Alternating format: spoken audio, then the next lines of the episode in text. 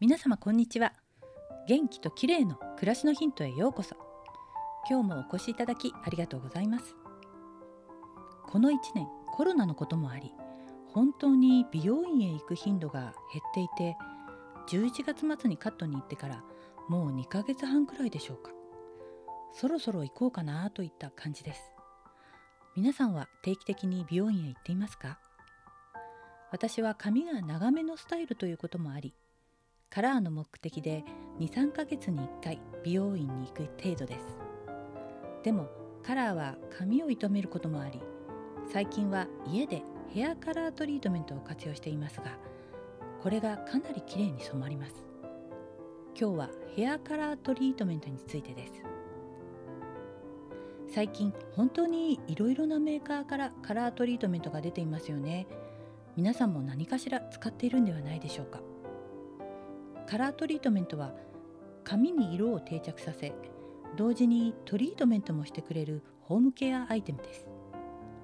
キューティクルを開いてメラニンを分解する脱色剤が入っていないので髪が傷まないという特徴があります。それどころか髪がトリートメントされてツヤツヤになります。メーンの染料は塩基性染料でこれがイオンの力で髪の表面に吸着し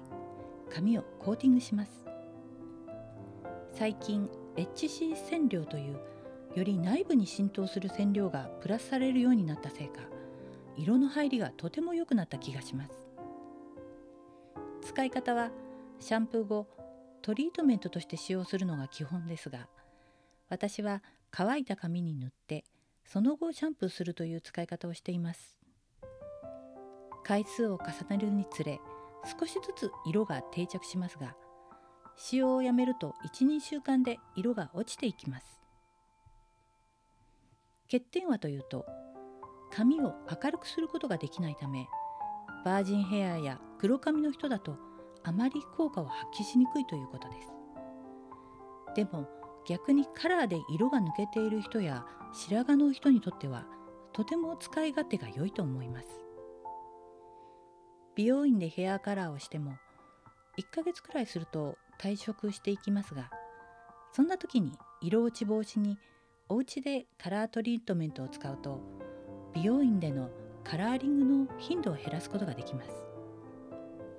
私はアッシュ系の髪色なのでベージュ系のカラートリートメントで染めると上手に白髪をカバーすることができます。メーカーごとに色のバリエーションも豊富になっているのでいろいろと試して自分に合う色合う色を見つけると良いでしょう。今日はヘアカラートリートメントについてでした。最後までお聴きいただきありがとうございます。明日またお会いしましょう。友吉ゆき子でした。